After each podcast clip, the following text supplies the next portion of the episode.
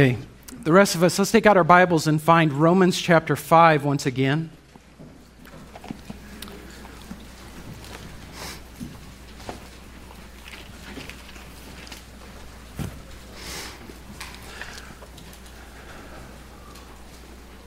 If you're just joining us this morning, we're studying through this letter Paul wrote to the Roman church, to Christians just like you and me uh, living in a sin cursed world and living among other sinners as sinners. And yet, the distinction being that we have come to a saving faith and a reliance and trust upon Jesus Christ as God's only Son sent into this world in order to live and die and be raised again for sinners so that we can have eternal life. And he has made the claim that was quite unique and has remained quite unique among all religions that have ever been that we are right with our God, we are justified by faith alone, apart from works or apart from anything we could do, by faith alone in the person and work of Jesus Christ alone. And we hold that, he says back in chapter 3, that one is justified by faith apart from works. And he gets to chapter 5, where we are now. We've spent a few weeks in chapter 5, just the first few verses. So if you're just joining us, that's where we're at. And he makes the claim, as we see in verse 1 Therefore, since we have been justified by faith, we have peace with God through our Lord Jesus Christ. In other words, you're brought now into this standing with God of peace. It is a, not a feeling of peace, though, of course, that accompanies it. It's a relational peace. That is, you are right with Him now. And not only that, we Verse 2 Through him we have also obtained access by faith into this grace in which we stand. We looked at that. The idea that through Christ now we're brought into, we have access into this grace before God and we stand in grace. Remember, it began in grace, the kind of grace that it is here. It begins in grace, it carries grace all the way through. Okay? So we're always standing in grace, no matter what has happened or where we're at, we're standing in grace before God. He says these two things are results of justification, but there are two more now results of justification. You'll remember that at the last half of verse 2 and into verse 3. These are results of just justification, but these are things that we do that are just common among Christians, wherever you find them. So he says that at the end of verse 2, we rejoice, or that word could also be boast, right? We boast, we exalt, we glory, we rejoice in hope of the glory of God. Hope is that confident expectation of future good. Like we know it's going to happen. It's not wishful thinking. We know it's going to happen. And what's going to happen? It's the glory of God. It's though when Christ returns and we're glorified and he makes all things as they're supposed to, to be. And we rejoice in that. We rejoice in it even this morning. We boast in it. Wherever you find Christians, they're talking, they're, they're boasting about this hope to come. But then what we began last week is in verse 3. Not only that, not, our, not only are we boasting in future glory, but we are rejoicing in our sufferings now. And that one, honestly, is quite surprising, isn't it? We don't always attach the idea of rejoicing or boasting with the word suffering. It sounds kind of well, counterintuitive to us, a little bit strange that we would boast, we would rejoice, that we would exult in our sufferings as we are rejoicing in hope of the glory of God. How can that be? You know, there's no one in here that has not, or is not, or will not be walking through suffering of some kind. And do you remember what we said that word means, that word suffering? That word suffering is interesting. It, it originally had reference to just squeezing or pressure, like you would apply, they would apply this squeezing upon olives to get out the oil or uh, fruit to get out the juice. And you can just picture that. And they, that, word, that, that word was perfect to begin uh, being characterized uh, or to characterize suffering itself or the circumstances of our life that causes suffering for us. That pressure upon us. And we rejoice in these sufferings. Paul says this is just the common and normal aspect of the Christian life. This is what we do. But why do Christians rejoice in suffering? Why do we rejoice in suffering? It's not because we're just sickos, right? We don't just enjoy pain or sorrow or loss and disappointment and heartache and death. These things aren't enjoyable in and of themselves. So, why do we rejoice in this? What is it about the gospel that helps us realign our thinking about hard times and difficulties and challenges and suffering? What is it about the result of justification being such to the extent that when we are walking through sufferings, we're actually rejoicing in them. What is it? Well, that is what Paul is answering in this passage. The biggest question we have when we suffer, especially some or sometimes for an extended period of time. So you're walking through trials for an extended period of time, or maybe something in your life happens suddenly and quickly, and it's very disorienting, and you're thinking to yourself, why is this happening? Why has God allowed this in my life? Well, friends, after this morning's message, not because I'm super smart or anything, but because of what we see in the scripture, we really don't need to ask that question anymore. God, in His grace to His people, has answered the question why must we suffer? Do you remember that passage last week? Paul and Silas are going around to churches that were already planted, and they're encouraging them. And of course, those believers had come to faith in Christ and they're already experiencing persecution. They're experiencing all the normal pressures of life that we do and the uh, walking through the valley of the shadow of death that we all have to and the sufferings of ourselves and our loved ones. And they're all experiencing that. And do you remember what they said? Keep on in the faith, knowing that through many tribulations, our word here for suffering, many sufferings, we must enter the kingdom of heaven. That is, the path to the kingdom and the path to glory is by, according to God, of necessity that his people walk through this suffering. Why is that the case? Well, you'll notice what Paul does here. Verse 3, he says, We rejoice in our sufferings and then look at the next word. The next word is knowing. The reason we rejoice in our sufferings is because of our knowing something.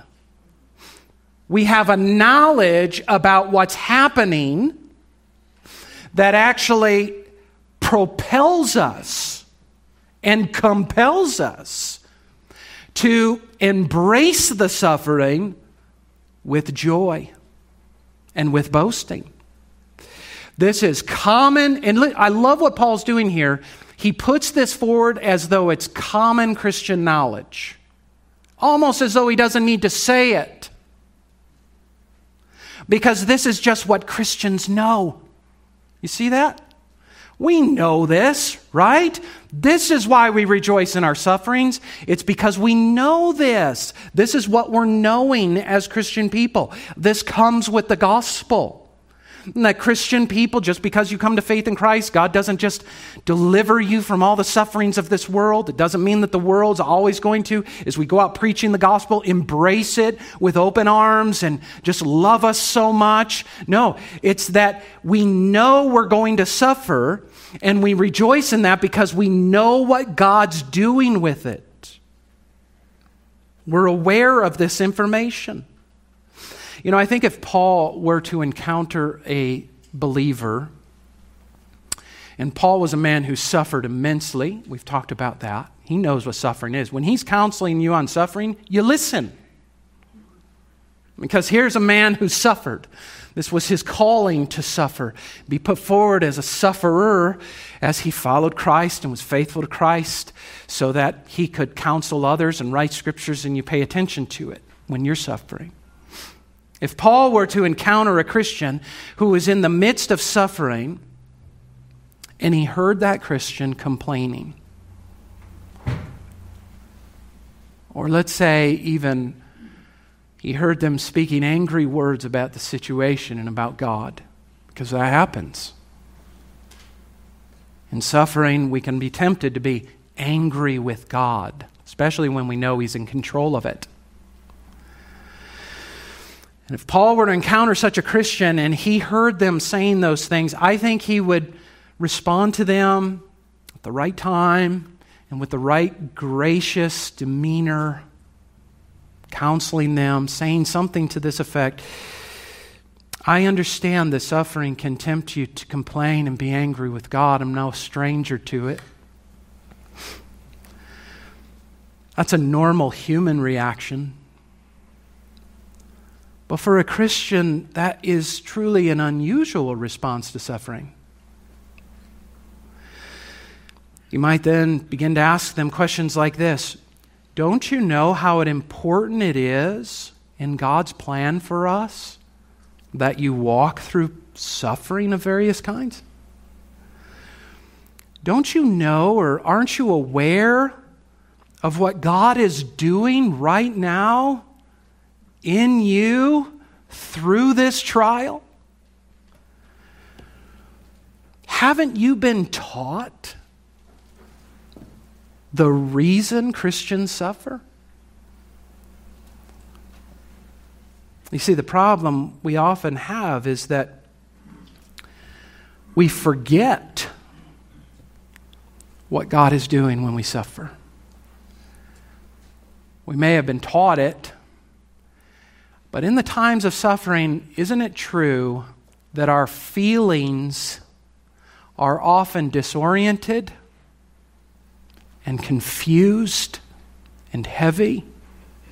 The situation is dark, and we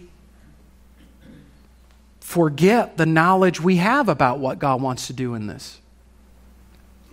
And more than that, sometimes what we're wanting to do when we're asking the question why is we want how can I put this? Almost like a one for one answer to why this is happening.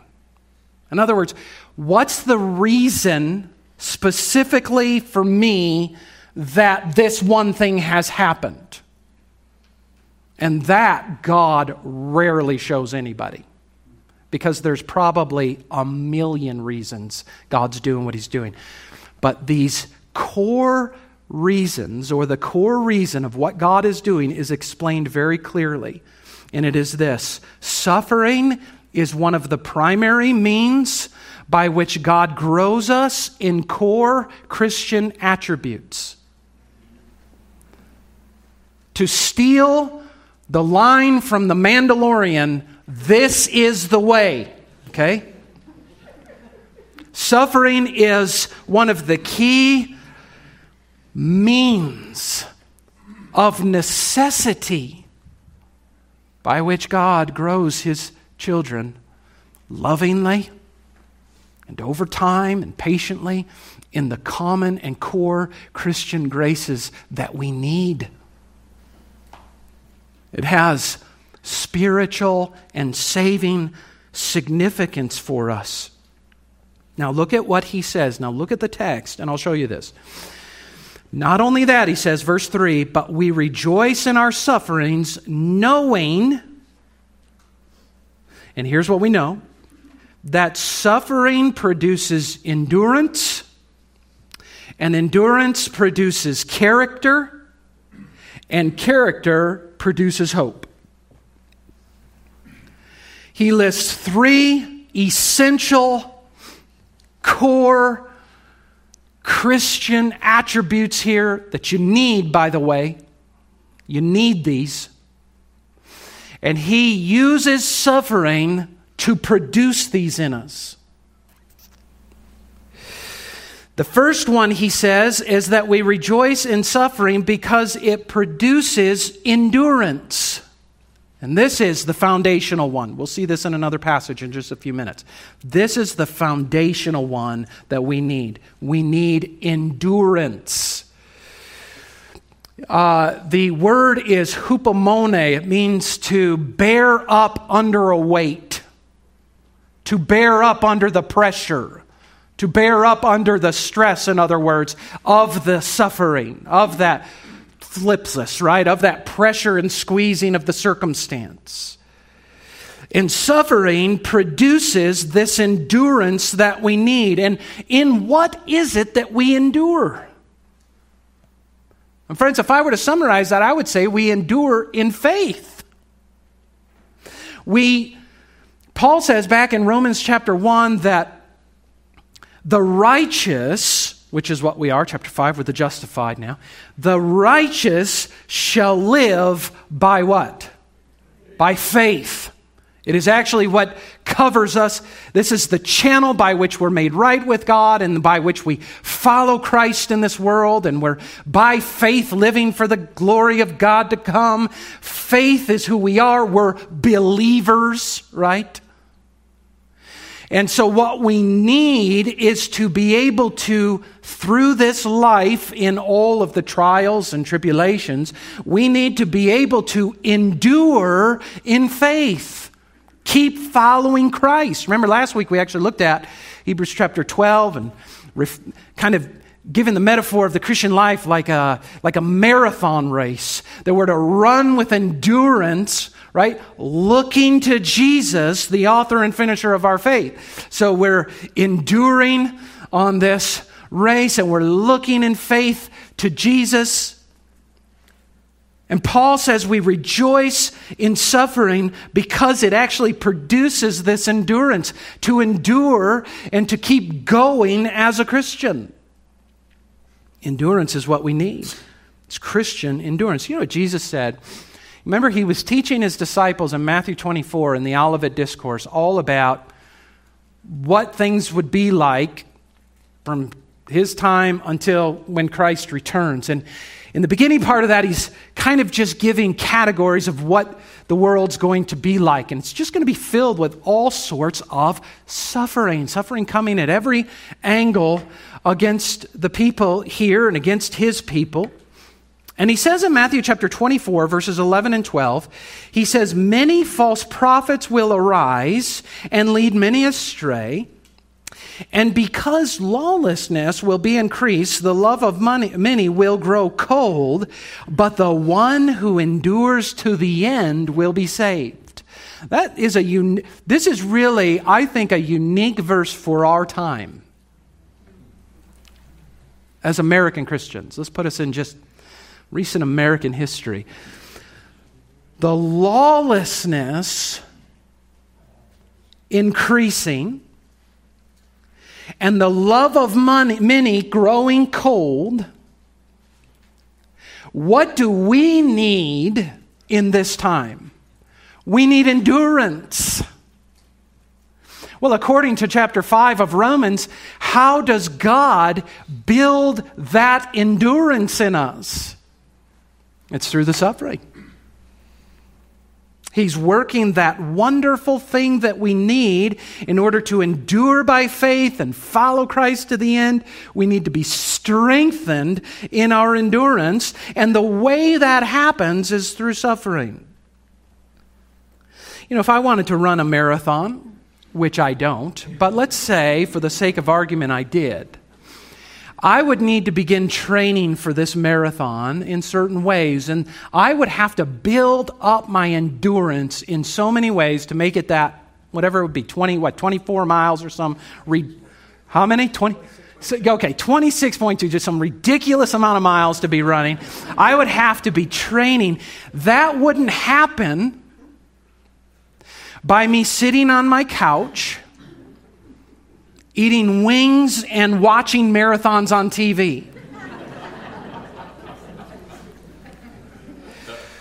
and, friends, for us to live in the world in which we do and to endure it in faith isn't going to happen with us just sitting in a Bible study, though that's wonderful. Or coming to a worship service, though that's wonderful. We need that. Or having our daily devotional time, reading about people who endured in faith. You know, reading through Hebrews chapter 11 and these faith endures to the end. What we need is our faith to be put under pressure so that it endures, it becomes more stronger, you see. And our endurance is built up. The only way that happens, friends, is through suffering. We learn these things, we begin rejoicing in them because this is the, these are the kinds of things we pray for, right? Do you pray? I want to be I want to be strong in my faith. I want to make it to the end. I want to keep following Jesus in this world. How's he going to answer that prayer? He's going to answer that prayer as you walk through the suffering and your endurance is built. So when you walk through suffering that requires endurance and faith, and then look at verse 4, that endurance actually is producing something. It's kind of like a chain event here. So the endurance is produced, and then what's that produces? Is character. This word character, perhaps better proven or tested character, something that's been tried and true and proven to be you know, real, like the metal workers used to use this word as they were working with precious metals like gold and silver. Had been tried, true, tested by fire, comes out the other end. This is what we have pure gold or pure silver, whatever it would be. Our character, as we're enduring through these things, is being proven, tested, and by God's grace grown into Christ likeness. You know, oftentimes when we're put in pressure situations, the negative aspects of our character that are still there, our old man, our old woman, that sinful part of us, doesn't it just come to the surface? And we hate that.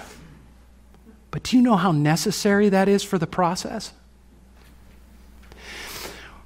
What God does in His grace is when you're put in these trials and that sin emerges, the wrong responses. What God does is bring that up to your attention, friends, so that you can deal with it in a godly way. We confess it. And then what Paul will teach us in Romans 8, we by the Spirit, we put to death the deeds of the body. We learn to submit and walk by the Spirit in that particular area. This is kind of the fiery trial that comes upon us, exposes our weaknesses, gets us to cry out to God, look further to Jesus Christ, so that we come out the other end with a more Christ like character you know, the psalmist in Psalm 119, verse 71, said this, and really I think God's getting us all to be able to agree with this. It is good for me that I was afflicted. Why? That I might learn your statutes. It was during that time, says the psalmist, that the Lord exposed things in my character that were not right, that were not in accordance with Scripture, so that I could deal with those and God could help me grow in that particular area. I would add to this character all the Christian graces a Christian Christ like character, holiness and righteousness. Hebrews chapter 12 speaks of the same thing, verses 10 and 11. He's talking about fatherly discipline to us, right? We talked about that earlier, about uh, confessing our sins of uh, against our parents or children and such, but we are all children of our Heavenly Father. And he's talking about how our Heavenly Father in love disciplines us. In other words, brings us through these trials that we're walking through. And he says they disciplined us, our earthly fathers, for a short time as it seemed best to them. But he disciplines us for our good that we may share his holiness. Now, we need to remember this for the moment, all discipline seems painful rather than pleasant. That's true, right? But later,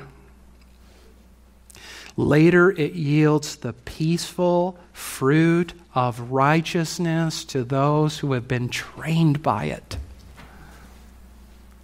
Have you ever prayed to grow and become more like Christ? Friends, Christ's entire life could be categorized under the term suffering. The man of sorrows, acquainted with grief, walked the road of suffering all the way through the cross. We sang about it this morning. The pain, the sorrow, the affliction, the shame. That's who you're praying to be like. So, how could it be? How could it possibly be? How could we ever become more like Christ unless we, as Paul says, share in his sufferings? What is God doing in our suffering? What's He doing with me? Well, He's producing endurance, and that endurance is producing character. Ever been with a Christian who's walked through suffering in their life, times of real trial, suffering, and there's and when they've responded to that ride and they've grown as Christians, you listen to them and you watch their life, and there's just something about their character. It's proven to be true. You might not know much about them, but you know they're a Christian. You know they love Jesus, right? So, this suffering produces endurance, and the endurance produces character. And then there's a third one. Verse 4 character produces hope.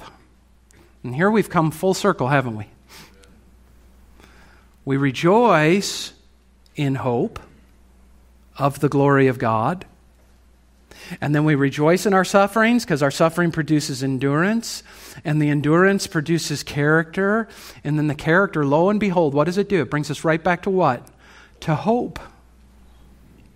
And this one has always made sense to me that suffering eventually leads in the Christian's experience and in the Christian's life to hope, more hope, a stronger hope, a stronger, confident expectation of future good, and even more than that, a longing hope a desiring hope that's actually looking towards the kingdom to come, that's praying it in every day, that wants Christ to return and wants glory to happen. And that makes sense to me because the more you suffer in this world, the more disillusioned with it you become, the less love you have for it, and the more you long for the world to come in which there will be no more suffering, you see. The more you cry and experience the death of loved ones, or maybe even walk through the valley of the shadow of death yourself, the more you mourn and experience pain the more you long for the time when that will be no more, when He Himself will wipe away every tear from your eyes, and death shall be no more. Neither shall there be mourning, nor crying, nor pain anymore, because those are all the former things, and they've passed away, you see. One of the great privileges of serving with Slavic Gospel Association was getting letters from pastors in the former Soviet world. And uh, we ministered among peoples in the Stan countries like uh, Turkmenistan and Tajikistan and some of those places. And some of them were in high persecution intensity areas. And I remember getting a letter from one of those pastors, and he's describing what all the Christians there are going through because they're Christians. They were being harassed and mistreated and sometimes physically attacked and all of those things just because they were following Jesus. And remember, he ended the letter something to the effect of this We don't know fully what's going to happen, but we just expect Jesus to return soon. See, it was that pressure that was building in him, yes, endurance and faith, because it was not easy there to be a Christian. It cost you something. They're building an endurance and faith, and their characters being proven and refined, and that was producing hope in them, this longing for the kingdom to come. This is God's way, friends. This knowledge of what God's doing in every one of our lives, not just the particular little situations we'd like the answers to, but the big picture and what He's doing in us. This is what's supposed to be the fuel by which we can rejoice even when it hurts. Rejoice when we're in a situation of suffering, as Graham defined a few weeks ago. Just some situation you're in you, you wish would come to an end, right? We can rejoice in it because we know He's producing the very things we've prayed for in our lives. The only way He can do it is through prayer. You know, James chapter 1, verses 2 to 4 says the same thing, doesn't it? Count it all joy. There's the common Christian response. Count it all joy, my brothers, when you meet trials of various kinds, for you know, remember common Christian knowledge for you know that the testing of your faith produces steadfastness. And same word for endurance. I don't know why they do that. Why wouldn't they have just translated them both endurance or steadfastness? But again, they didn't call me when they were translating this, so I even put, I told Graham, hold all my calls today. The translating committee is going to call me anytime. But it produces endurance. Now, listen to the counsel. If you're suffering, this is James counseling you. It's like if you were sitting in his office and you're like, here's what I'm walking through. James, help me with this. Well, first of all, I want you to count it all joy because you know what God's doing right now. He's producing in you what you need, and that's steadfastness. And then he's going to say in verse 4, look at, he says, Now let steadfastness have its full effect. That is, be brought, let it be brought to its completion now, to the goal God has in mind for this. Stop resisting it. Stop fighting against God in this. Stop seeking immediate escape from it. You let this have its work now so that, look at what he says, you may be perfect and complete, lacking in nothing. And, Christian, I think it's every true Christian's desire. It really is. Every true Christian. I think the Spirit puts it in our heart that we want to be perfect and complete, lacking in nothing.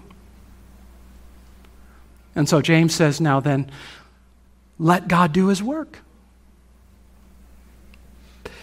The key to suffering, I think, other than knowing what God's doing in it, is to always, continually, and this will take you over and over again, as it does all of us, as we're walking through something and we get into a slump over it, is to just re remind ourselves, right?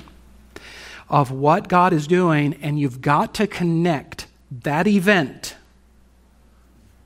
You've got to connect it to your relationship with God and what He's doing in you. Don't separate it. Don't have your relationship with God over here. I've got my suffering over here, so I'm going to deal with my suffering. And God over there, I'll deal with God over there. No, it's connected, you see. Because in it all, you have to understand that you have a sovereign and loving God in your life, directing it just for you. Psalm 139 All your days Every one of them has been charted out for you by God for your eternal good and His glory. And that includes this dark day. We connect it all to God so that God then can do His work in us, His perfecting, His completing, His growing work in us. Let endurance friends, have its full effect. And, friends, I want to end with this. Isn't it wonderful how Paul laid these four out? I mean, the actual order of them. He began with, since we have been justified by faith. So he begins with the fact you're forgiven and you're righteous.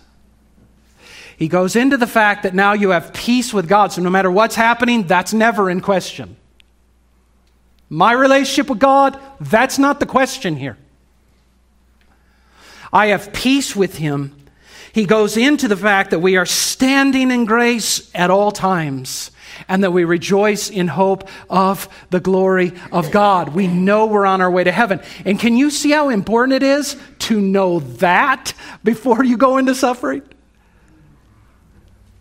So you don't get confused about why is this? Am I being punished for something? What have I done wrong? You're right with God. And He loves you. That's why we can sing with confidence when we're boasting in these kinds of things. We can sing, and, and Calista, let's be back up with it as well, right? When, when peace like a river attendeth my way, and when sorrows like sea billows roll, whatever my lot, thou hast taught me to say, It is well, it is well with my soul. That's the foundation. Though Satan should buffet, though trials should come. Now, through those friends, you let this blessed assurance control it all.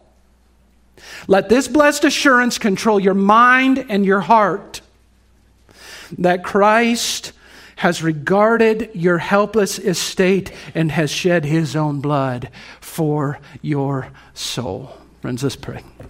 Father, thank you so much for the grace of telling us what is going on, telling us why it is so necessary for us to walk through suffering.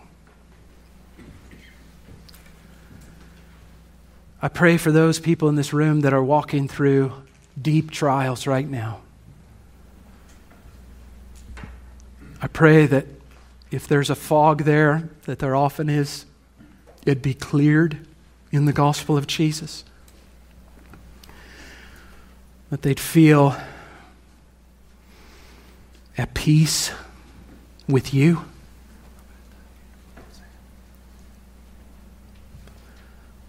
that they'd rejoice in the fact that you love them and are working in them in deep and meaningful ways. And I pray, God, as we come to suffering at times in our lives, help us to look to your word and be reminded of these truths so that we can run with endurance the race set before us, looking to Jesus, the author and finisher of our faith. And it's in his name we pray it. Amen.